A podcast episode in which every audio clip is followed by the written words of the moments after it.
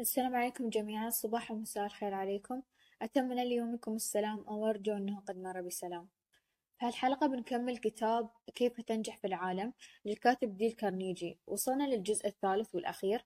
بشكل عام لاحظت أن هالجزء يتمحور حول الصفات الموجودة في الأشخاص الذين يتم قبولهم في الوظائف والعلاقات العامة. وكالعادة في كلام ما تكرر ذكرت الحلقة السابقة ما برجع أذكره بالتفاصيل مرة ثانية. ولو ما سمعتوا الحلقة السابقة روحوا اسمعوها بعدين رجعوا لها الحلقة. نفس ما ذكرت هالجزء يتمحور حول الحرص على تحقيق تفاعلات اجتماعية عظيمة عن طريق أنكم تفكرون بالآخرين مو بس أنفسكم. هذا الشيء ممكن يبين أنه تلاعب في مشاعر الآخرين ولكن لو بديتوا تمارسون هالشيء بتعرفون أن الموضوع صادق وخالي من التلاعب. بتشوفون الناس تجاوبوا معاكم بطريقة ترضيكم مو بلأنكم لعبتوا في مشاعرهم بل لأن هم فعلا يبون يسوون هالشي خلونا الحين نستعرض الفصول الموجودة في الجزء الثالث وأول فصل هو فصل رقم 12 بعنوان اترك لدى الآخرين انطباعا مستمرا في ثلاث أشياء آه، موجودة في كل واحد فينا اللي تترك انطباع لدى الآخرين وهو أول شيء المظهر الخارجي ثاني شيء الأسلوب والتعامل ثالث شيء الحديث ونبرة الصوت.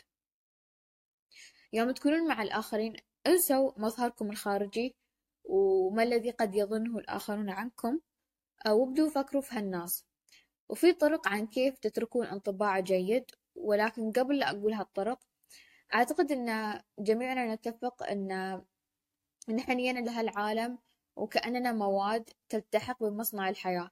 أهلنا ربونا وقاموا برعايتنا وتشكيل هويتنا علمونا وفهمونا وحاولوا أنهم يخلونا أقوياء. وبعدها قدمونا لهذا العالم. المهمة اللي بعد هالمرحلة علينا نحن وهي إن لازم نعرف كيف نسوق أنفسنا أو إن نعلن عن أنفسنا مثل ما نعلن عن المنتجات بالضبط. ففي ثلاث آه، خطوات للتسويق. أول شيء لازم يكون عندنا منتج جدير بالثناء وهو أنفسنا ولازم نكون عارفين كل شيء عن أنفسنا تقريبا. ثاني شي لازم نصمم تغليف جذاب لأنفسنا فكلنا نعرف أن الوظائف تتطلب أشخاص متألقين يتمتعون بالتركيز والقدرة على الإرضاء. فهذا معناته بنهتم بملابسنا تصرفاتنا وحالتنا الصحية وطريقة كلامنا. ثالث شي استمروا بالقيام بحملة إعلانية يعني اتركوا انطباعات جيدة مع كل اللي تتواصلون معاهم. وعشان آه، نحط التسويق قيد التنفيذ لازم تكونون نشيطين اجتماعيا وهالشي لا يقوم على التملق والإنفاق والمصافحات التي لا معنى لها بل عن طريق تحسين العقل وتنمية, شخ... وتنمية شخصية مرضية والابتسام في وجوه الآخرين. الفصل اللي بعد هذا هو فصل 13 بعنوان ابتسم.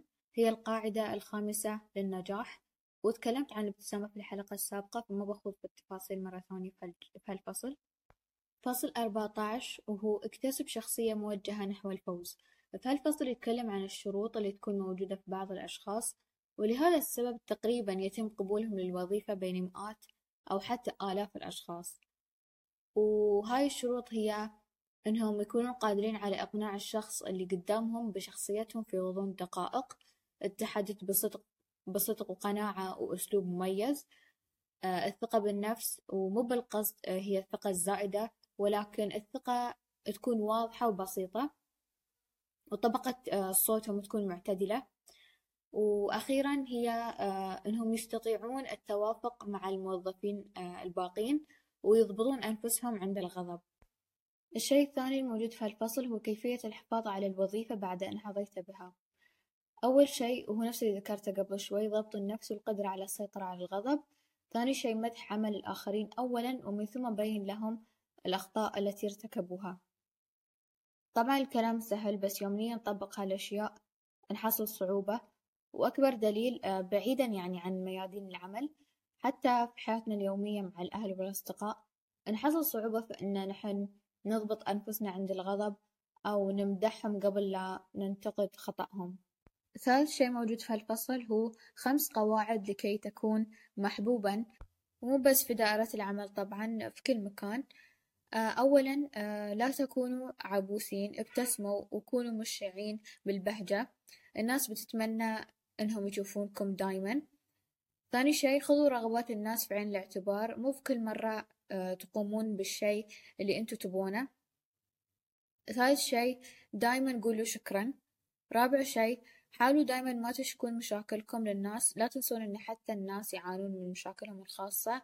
وأخيرا لا تتفاخرون قدام الناس بإنجازاتكم وذكائكم خلوهم هم يكتشفون إنكم أشخاص عظماء.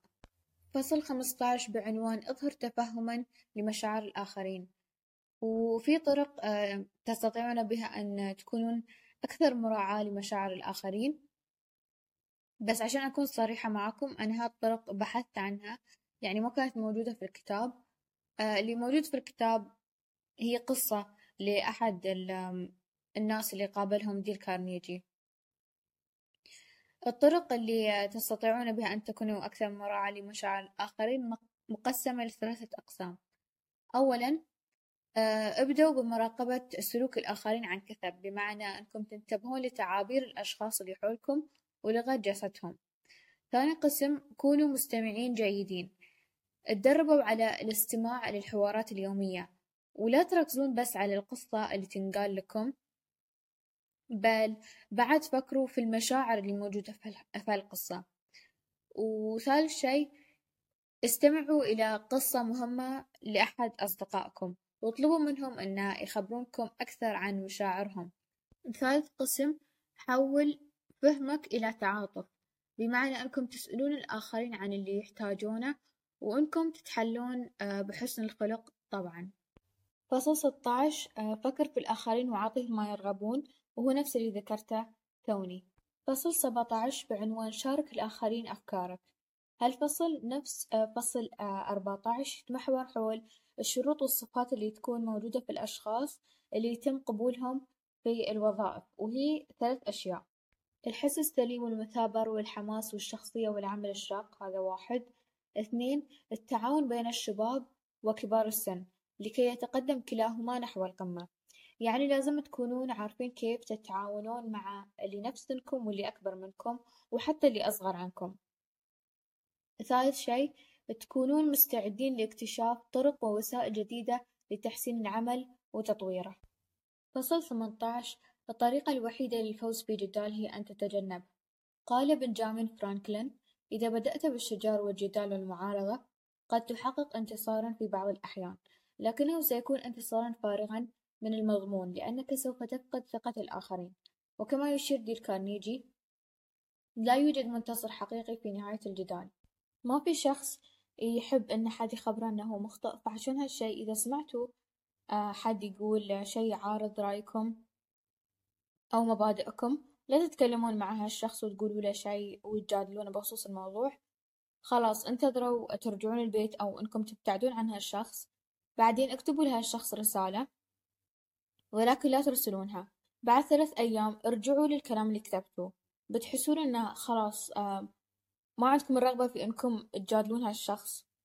آه وهالشي ممكن يكون آه لعدة أسباب ومنها طبعا الغضب والانفعال. بكل بساطة اختفى. وبدال ما أصلا تخبرون الناس إنهم على خطأ حاولوا تتعرفون على وجهة نظرهم.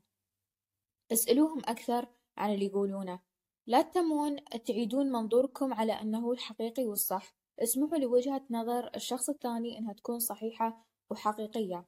مو معناته أن بتغيرون وجهة نظركم بسهولة في كل مرة. وعشان ما ينتج جدال بسبب هالشي تقدرون تقولون من البداية أن أنا لا أتفق معك ولكن أتفهم وجهة نظرك أو أتفهم موقفك. فصل 19 بعنوان احرص على بناء علاقات طيبة مع الآخرين. دايما نتكلم عن اهتماماتنا وقصصنا والأشياء اللي تصير معانا. ظنا منا أن هالشي اللي يسعد ويونس المستمع ولكن القاعدة العامة هي أن الناس تحب أنه يتم الاستماع إليها.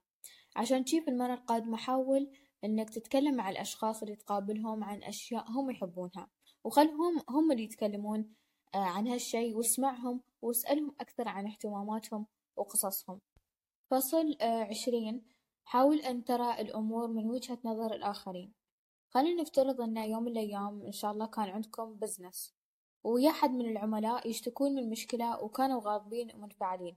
لو بادلتوهم نفس الانفعال ألا وهو الغضب ما بتظهرون بنتيجة مرضية طبعا.